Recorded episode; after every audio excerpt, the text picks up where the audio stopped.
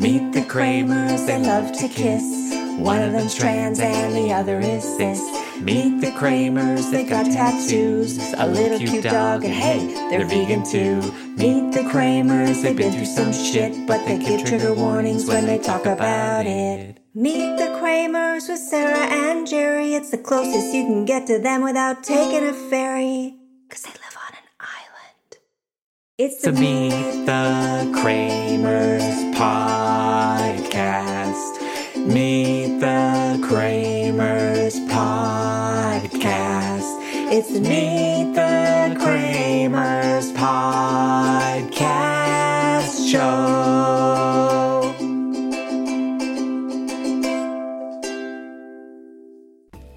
And that is our new theme song because we noticed the other day on Instagram, on our Instagram, that Jamie underscore J underscore Tilley had written some lyrics for a theme song for our podcast. And I was inspired to get my ukulele out and we recorded a song. And I took a few liberties with the lyrics that Jamie wrote, but I think it turned out pretty cute. So thank you, Jamie. Oh, and by the way, you should visit Jamie's website at jamiejtilley, T-I-L-L-E-Y dot com, because they are a wonderful artist. Our listeners are incredible.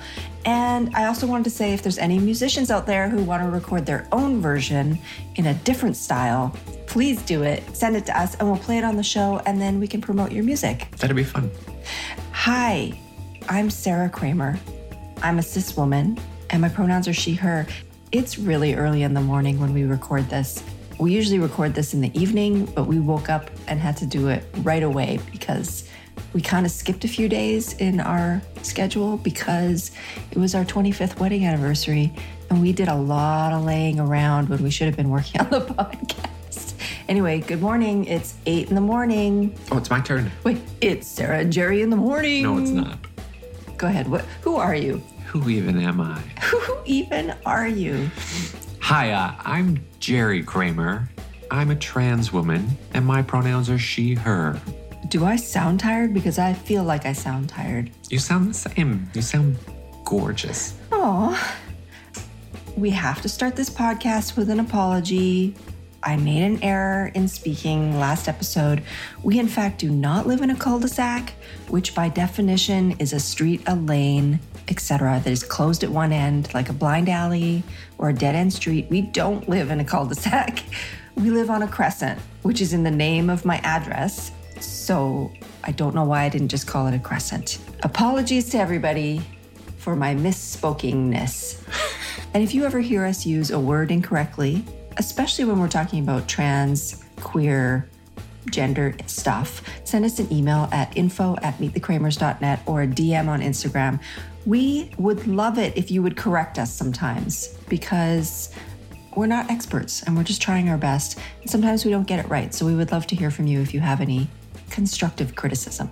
But if you don't like our show, off you go. But yeah, please feel free to call us in for anything. I wanted to talk about this weird kind of flashback that I had this week. I was wearing a shirt that was given to me by our niece, and it was it's a like a sheer button-up collared shirt, but the buttons are on the wrong side from what I have been used to my whole life. Oh, because male shirts button up one way and Yes. la- lady shirts button up the other? Yes. Oh, okay. I'm not 100% why that is, but I think that my mom told me it was so women could help men get dressed. Which actually, if you think about it, kind of checks out. Oh, maybe. But anyway, I was really struggling with the buttons, and it took me back to when I was 13 years old. I was volunteering at the hospital as a candy striper, as I think everyone knows, is a traditionally female role. Many of the people had Alzheimer's or dementia, and we had to like feed patients and bring them stuff. But I was always being called Miss when I was doing it because I had a tiny, tiny bit of uh, like long hair in the back, kind of a moppy mullet thing. I mean, it was like 84 or something. was it like asymmetrical? Real early 80s. It was just kind of moppy on top and long in the back. I think it was a pretty queer haircut if if I was wearing it now. I just remember that moment that like someone was someone had really misgendered me and uh, I guess gendered me correctly. how I felt in that moment, like how like warm and affirming, but also terrifying it was. It must have been confusing too. Yes. I don't know, like a sweet little memory that I have I'll keep in my pocket. I bet you look so cute in that little candy striper outfit. I probably did. I think that we're both having all kinds of memories pop up because we are really digging into our past in order to create this podcast. And so I just think it's really neat the stuff that you forget. And I feel like there's also a part of me that is actively suppressing a lot of that stuff for most of my life because I don't want to think about it. I don't want to think about how that old woman calling me miss made me feel because that's confusing Yeah. to 14 year old me. I know that like the last episode that we recorded was very Jerry heavy. And what was it like for you recording that episode? I know you were a little apprehensive about going back into those that particular year.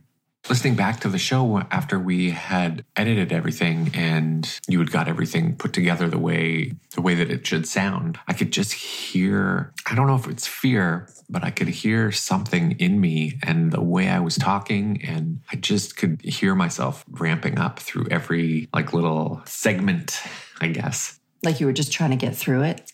Yeah, like I had the end the end statement in mind, and it was just like I gotta gotta get gotta get gotta get gotta get very panicked, very panicked. Um, I think that year was really particularly rough for you. So visiting it can't be easy. And it's so recent. Like my cancer stuff is rough for me, but that was eight years ago and it's still rough for me. yeah, So this is just a year ago for you. So you have to be really tender with yourself, you know, when when we talk about this stuff. yeah, it is. It, It's it fresh. it's it's still super fresh, and I haven't gotten to replace any of those social memories with new social memories. So they're my last social memories Right. because we've been locked up for so long.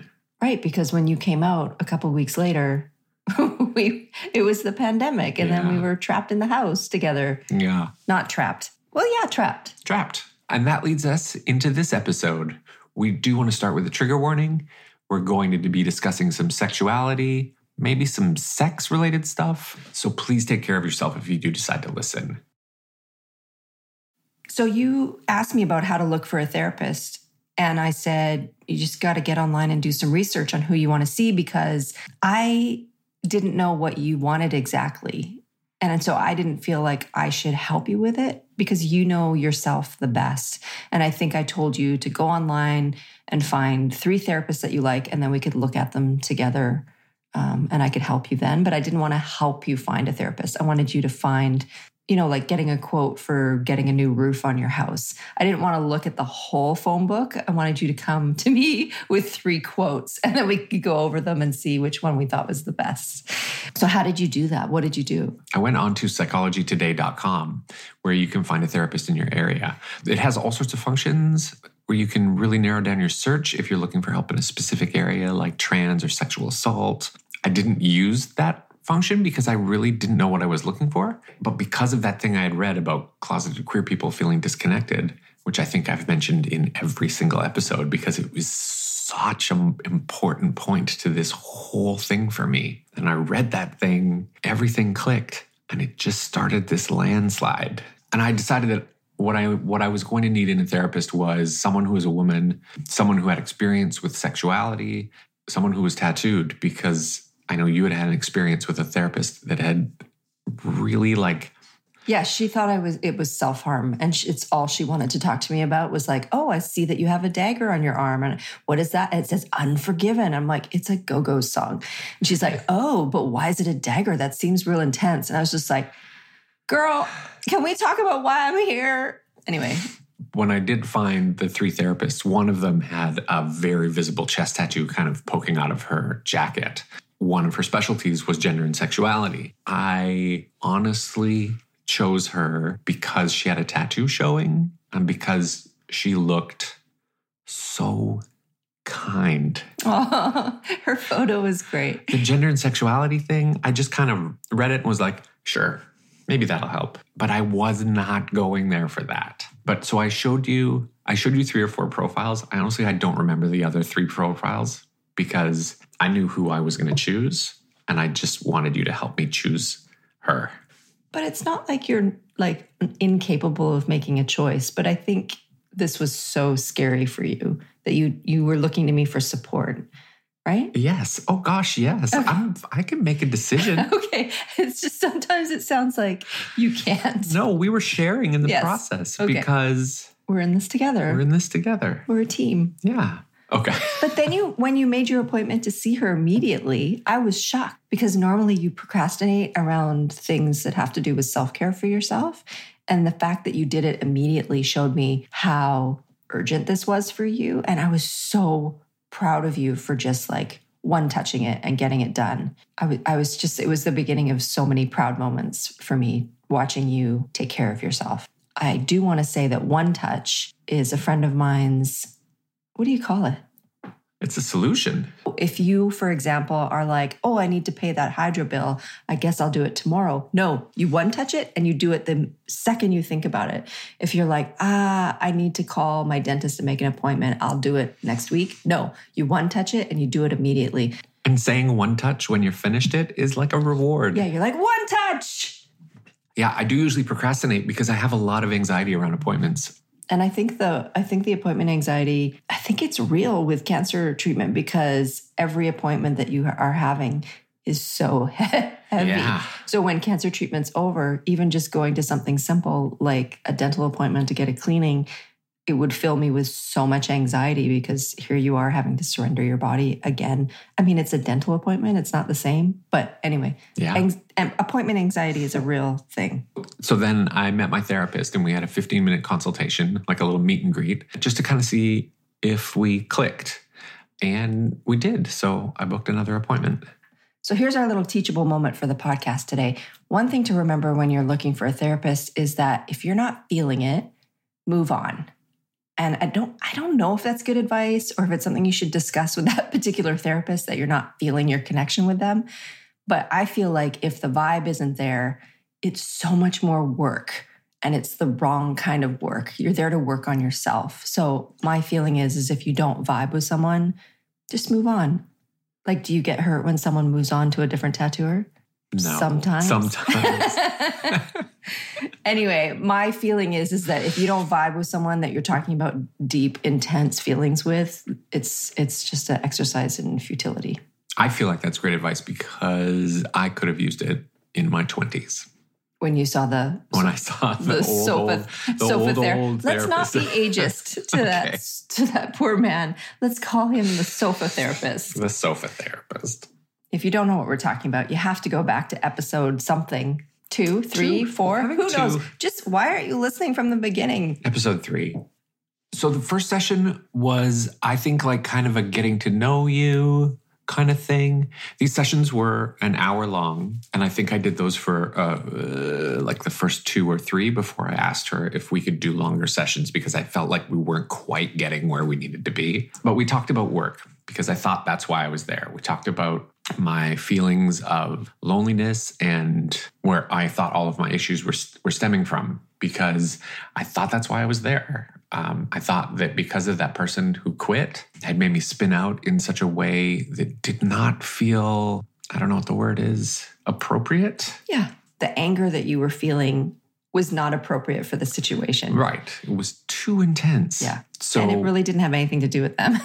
No, not at all. I don't believe she made much appearance in my therapy sessions after the first one. What we did talk about were my core values. And we suspected that a lot of my anger was because my core values, the values that make me me, the things that I think are more important than anything in the world, weren't being respected. That was my big takeaway. I was carrying a lot of emotional baggage in regards to the shop and the relationships that I had with the people I worked with. And none of that stuff was mine to carry. It obviously wasn't serving me to hold on to a bunch of other people's shit. I think the first session was pretty successful. Like it really gave me a lot of things to look at. you came home all jazzed up and we like Right. went for a dog walk, which we always do, and just really talked about how that session sort of helped you clarify your anger and all these feelings that you were having about the shop and how they were actually deeper than that. It was Yeah. it was a really good first session for Yeah. you. We always go on a dog walk after a therapy session. It's kind of like a, a relationship download for us. I find that I can do a really great work in the room during therapy. When I come home and reiterate it all to Sarah, is sort of where it gets cemented. Mm. But also, there's no pressure to share what you talk about in therapy. Like sometimes when I'm done therapy and it's a heavy one, it takes me a couple hours to kind of marinate in it before I feel like sharing with you. And then when we go on that dog walk, I can really sort of tell you everything. Yes. I mean, I may not tell you everything, but I do definitely like to share it with you because all these little revelations help sort of help me level up. Yeah. And in turn, it helps you level up as well.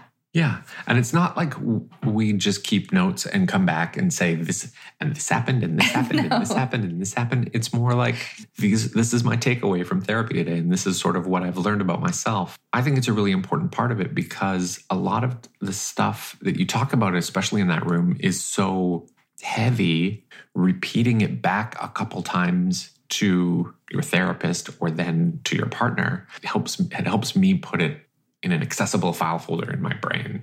And then what was session two like with her? Uh, session two was a couple weeks later. I think we were doing every two weeks at that point. We kind of she kind of delved into my relationship stuff. What's your marriage like? We talked about sexuality and queerness, and of course, all about our difficulties like your cancer and the robbery and sexual assault. And I also disclosed that you were so shook after your robbery that briefly thought that I was trans because I was trying to make you more comfortable with a less male energy. And so, what did the therapist say when you said that? She said, That's not a thing people do. And I think I responded with something along the lines of, Oh, like you just don't understand how kind hearted I am. I just really want her to feel safe in her home. But I think really she already had my number. she figured me out quick. And in between therapy sessions, we went to Vancouver to see Sasha Velour. Uh, for those of you who don't know, Sasha's a gender fluid drag queen who won season nine of Drag Race. The show was at the Queen Elizabeth Theater, which is like a huge, fancy theater. And it was very different than the other drag shows that we'd seen. This was more like performance art than a typical drag show at a bar. At least it just felt very elevated. It was probably one of the best live theater performances I've ever seen in my life. And the whole night was incredible. And it was also very, very queer. The theater was filled with queer people. And I remember feeling really overwhelmed with just everything around me. I think I was really uncomfortable because there were so many people in the audience who were so comfortable. everybody was in just in this safe space and so they were just really just being like it was everyone was just being themselves Yeah. and having a great time Yeah. And I think that just really kind of affected me. Not the queerness. The queerness, I don't think I've been ever been really uncomfortable around anything queer. I was just uncomfortable in my skin, in who I was in my body.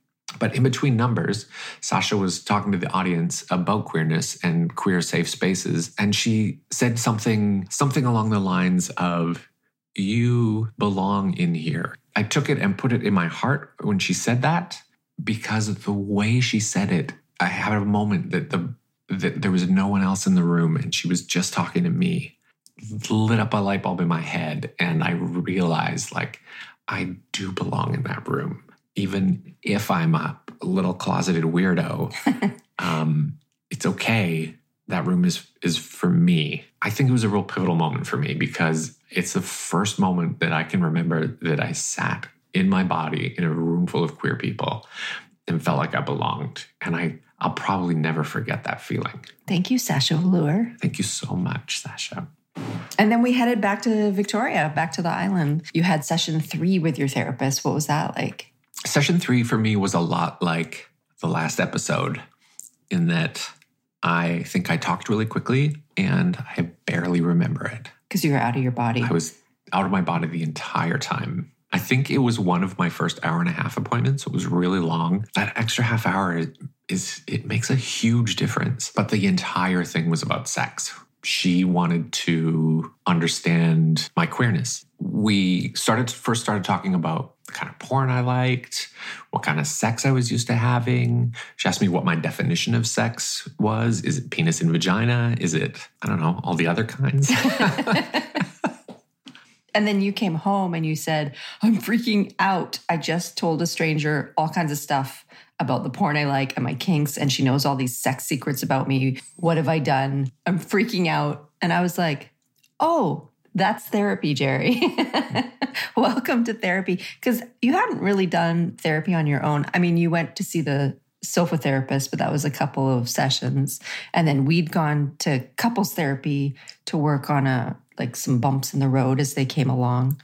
Um, actually, it was about World of Warcraft because we had to set some boundaries around the game because it was actually becoming a problem slash addiction slash marriage killer. we worked it out. You were just playing 24 hours a day, seven days a week. And I would say, Hey, Jerry, I need help with something. And you'd say, I'll be in there in a second. And then 40 minutes later, you'd come in and I'd be like, I need, I need you to be present with me. Yeah. And so in therapy, we just worked out a, a gaming schedule. Yeah. Yeah, that's basically it. We work out a schedule and it's and it's been working ever since. Anyway, that third session was also where she asked me if I was trans. I think at the end of the session, probably like the last thing she said. And I sputtered and said, no, it's just a kink. But her question is the question that broke me. I, I guess I should reframe that and say her question was the question that fixed everything. My brain started going a mile a minute. I don't think we talked about it afterwards. No, I, think you said you needed some time to. it was a real heavy one. yeah. And so the next morning, I crawled into bed with you. Wait, have we told everybody that we sleep in separate beds? Maybe not. It started after my cancer treatment. I was in the early stages of menopause and I was having like a thousand hot flashes a night and I was miserable. And also, Jerry snores and likes a firm bed and a warm room. And then for me, besides the menopause, I also have sleep apnea and I like a soft bed and a cold room. So it was a whole thing. So we tried sleeping in separate beds, and suddenly we were both less tired. And that meant we had more energy for each other during the day. And honestly, it's the best thing we ever did because, you know, we snuggle and we canoodle in bed, and then we separate for the sleeping part. And then we meet back into the bed together in the morning for more snuggles and coffee. I love it. It's working. We're not the only people who do it because when we do talk about it in our friend group, so many people will like like slip into my DMs and be like, "I haven't slept in the same room with my husband for 10 years either." but it's a there's a real sense of shame about it. Yeah, there is. It's it's interesting. Right. Like we can't possibly love each other and sleep in separate beds. I love you more because we sleep in separate beds. Agreed.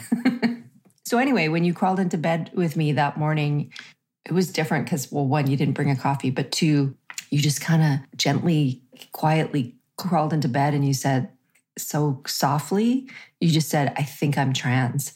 And I wasn't even awake yet. And I was not expecting my bed to become a confessional booth. And I honestly don't really remember the next like 15 or 20 minutes or something because I was working so hard on staying in my body and not floating away because I did go into panic mode. And all I could think was like, oh, wow, this again. Uh, I took a deep breath and I just, I said, you know, I want to apologize for what I said to you back in 96 when this came up before. And I'm so sorry for how I handled things back then. And then I just saw your face like melt with relief. And suddenly you just started telling me everything that you had talked about in therapy and about your feelings and about maybe being trans or maybe not being trans. And then here we are, like almost 25 years into our marriage. And I'm learning things about you that I sort of knew. But then when you put all the pieces together, suddenly I could see the big picture in a way I'd never seen it before. And I always say I'd never met a man like you before, Jerry. And now suddenly I understood why. Like it just all seems so obvious. When I would be with my girlfriends and we were having girl time or girl talk or whatever you want to call it, and all of my friends would be talking about their husbands, the way that they talked about their partners was so uncomfortable for me. And I just couldn't relate to the way many of my friends were having relationships. Like I just didn't fit. And now we know it's because why? Because we're queer? Because you didn't have a husband. Because I didn't have a husband. And most of your friends were describing their problematic heteronormative relationships. And you had what looked like that, but it wasn't that. We'd been having queer sex our whole relationship, even though we didn't know it. Yeah. Thank you, Jerry. And so then um, every morning that week, you would crawl into bed in the morning and you would confess some more. And I did my best to like be present and actively listen and and like witness your revelations. And I didn't want to add my stuff to the conversation in that moment because I could see that you were trying to figure stuff out and that you were really fragile and vulnerable but at the same time i was had like my own really deep personal shame for shutting you down in 96 and i was also freaking the fuck out because i thought oh you're going to leave me. I really i really was had convinced myself that you were going to leave me. And because i didn't have anybody to talk about it with in a space where i felt safe and because you still weren't sure with what you were doing it didn't feel like it was something that i could like articulate to a friend. And so i just kind of secretly imploded while I was also trying to be supportive. And I had been taking a break from therapy that year. And so I called my therapist to set up a time to re engage, but she was on holiday. Um, so I wouldn't be able to see her for about six weeks. But it was okay. It was okay. I figured, oh, I can weather this for six weeks. Just knowing that I had an appointment time made me feel good. Yet I felt really alone during that time. And I would actually go on like car rides by myself and just blast music because I, I didn't have anybody I could talk to about it because, Jerry, you are that person that I talk to about all these deep, dark feelings in my life. But um, because you were the topic of my stress in that moment and you were so fragile in that moment, I didn't want to take a chance with having you retreat back. I didn't want to, I didn't want a repeat of 1996. I just did my best to wait it out and and do some self-care for myself until I could see my therapist to talk about it. But by the time I saw her, we figured it all out. And I was like, oh, hi, how are you? I haven't seen you in a while. Oh, did you know Jerry's trans? I feel like that part was the longest. I feel like. Yeah, it felt like forever. When I think back, I feel like that was months long. I was going to therapy once a week at that point, and it may have been a week. I feel like the real hard stuff happened really quickly but in our minds, it took forever. That back and forth, am I trans, aren't I trans, is just so hard. And I think for me, the part that I got hung up on the most was I didn't understand transgender exists outside of transition. When I found that out through like all of my I want to say research, but it's not totally research. We were just googling the fuck out of everything, yeah, just like Google Google. I'm just like following memes and subreddits. I don't know if that's like the best place to get actual quote unquote information. I found that on Reddit there's a really really really great trans community even though Reddit is also the most toxic place on the internet. There's probably worse. It's one of. It's definitely one of. But eventually I kind of got around it in my head and I got a handle on being trans and doing nothing. And so you're saying that someone can be trans, but not do the transition. Of course. That's what you're saying. Of course. And so when you read that, it just like gave you permission to just kind of relax a little bit and and not focus so much on the transition but more focus on being trans. Yes. Yeah, the transition part was always really scary to me. There's a lot of internalized transphobia around that for me. So, my last therapy session, she said, Are you trans? And I'm like, No. No, of course not. And That's then, ridiculous. Yeah. And then the next the next session, I went in, hat in hand, shoulders slumped. Yeah, I'm trans. And then we started talking about what that looked like for me. And that's also when we met Jamie. And not Jamie who wrote the song. And not Jamie J. Tilley. No, we love Jamie, but but who's the, but this Jamie, the dark Jamie? Who who is Jamie? I had a lot of dark feelings about being trans, and my therapist helped me give those dark thoughts a name and a face. I think we spent almost half a session describing a person in detail. I made a visualization of the perfect transphobe in my mind. it helped me separate my negative irrational internal thoughts from the truth because you listen to the voices in your head so much like they're the truth, as though someone is higher above you talking straight down to you and telling you everything that you need to hear. But it's just self hate. And And sometimes those darker thoughts, those dark thoughts are easier to agree with than the positive ones. yeah, Right? So much so. And this person that we created in my mind is named Jamie. Um, so Jamie is the name of my internalized transphobia, my inner saboteur. And it helped me look at them from a different angle, takes those bad thoughts and turns them into this fucking idiot frat boy that is trash talking me. Of all the therapeutic tools that I've been given through therapy, this one helped me probably the most because whenever I'm starting to think something really negative, I take I stop a beat and and I'm like, is this me? Am I thinking this? Or is this Jamie? And almost every time it's fucking Jamie. He's a real jerk. After that, when I started exploring my trans side, Jamie was flipping the fuck out and he got so loud because I think Jamie is so scared. Jamie's afraid. He wants me trapped. He likes it when I'm uncomfortable in my body and he loves saying terrible things to make me doubt myself. So when I learned about Jamie, it, it also helped me a lot because Jamie is the one who, when I look in the mirror and I think, oh, I look okay today, Jamie's the one who tells me that I'm a mutant because I don't have breasts or that my gray curly hair makes me look like a an old scary witch. And Jamie is such an asshole. But as soon as I learned about Jamie, it really it's the same thing. Now when I hear those negative thoughts, I'm like, oh, Jamie. Fuck off, Jamie. Get out of here, Jamie. So anyway, in all my fretful late night like Google searches, like what to do when your husband is a trans woman, I found a book called Love Lives Here by Amanda Jetté Knox. Uh, the story of the book is about her child coming out as a trans girl and how it reshaped her family. But then, spoiler alert, her partner comes out as well as transgender. And the rest of the book is about them navigating and reframing their marriage. When I read the synopsis, I was like, oh shit, we need to read that. We bought two copies, and every morning we had a chance. We would lay beside each other in bed and read one chapter. And when we were finished, we would close the book and discuss that chapter and all the feelings that it brought up. It was really helpful because their story was so similar to ours, except the kids' part. And we really talked in earnest about every little trans detail that was on my mind.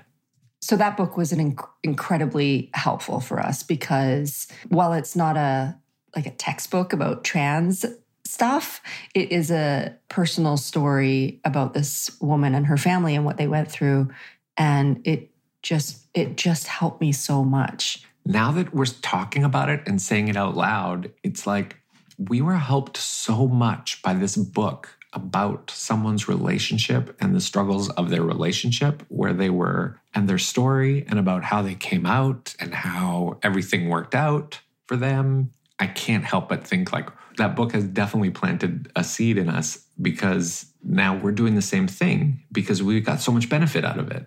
Like when we started this, you thought, "Oh, is this a vanity project?" And it's like kinda, but also we want to share our story because maybe it's helpful to somebody. And so far, it's proving that that's true because we're getting and like tons of feedback from people about the different ways our story is impacting them and and their gender exploration. the feedback has been amazing. I mean, it makes me feel so good. So, we were reading that book, and for me, you know, I was just doing okay because I thought you were going to leave me. So, I was sort of, I was honest, I was just in panic mode that our marriage was over. But I couldn't articulate that to you yet. I also had all these wild panic thoughts that your therapist had told you that you were transgender and had pushed you to be transgender, even though I know that's not what therapists do. But it was an easy thought for me because you were waffling back and forth so much. Like one minute you would say, I'm sure I'm trans. And then I'd kind of settle into that. And then the next minute you're like, no, forget it. It's not happening. I'm not trans. Of course I'm not trans. That's ridiculous. And I'd be like, okay. And I'd settle into that. And so it was, It was all Jamie.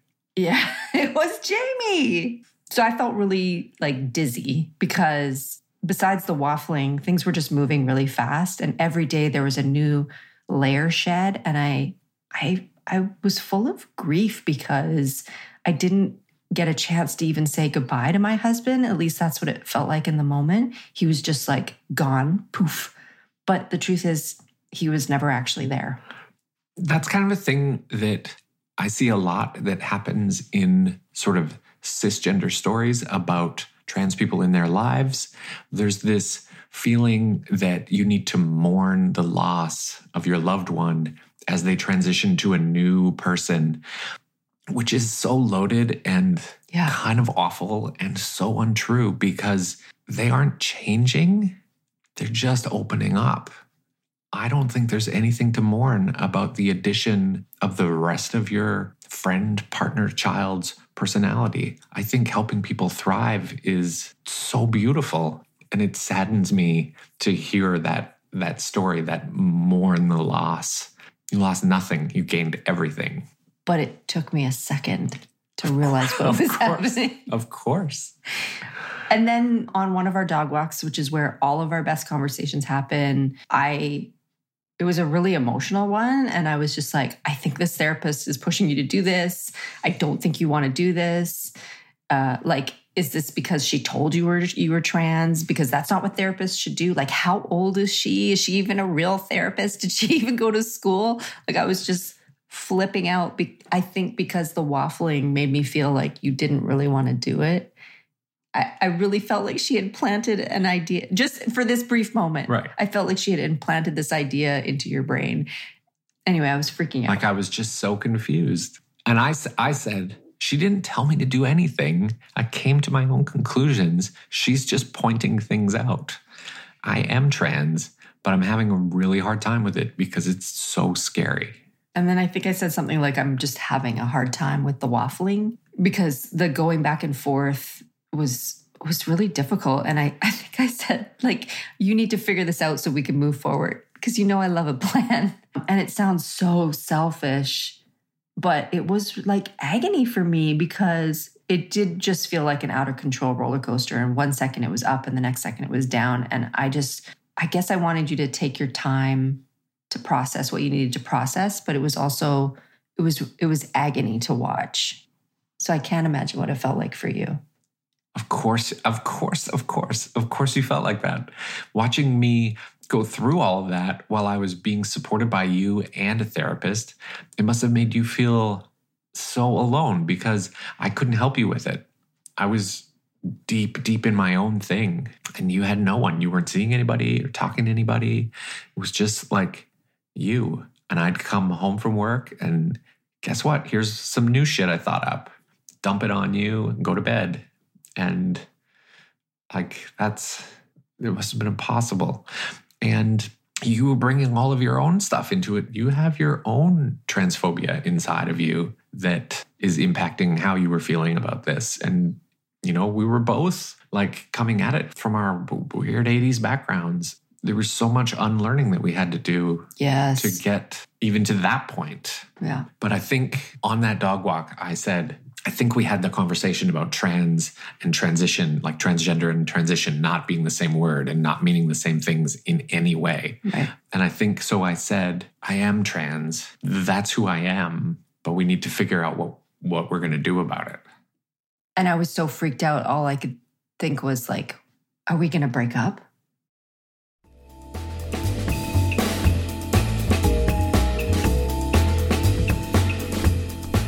Engineering for this episode by Gavin Stacy.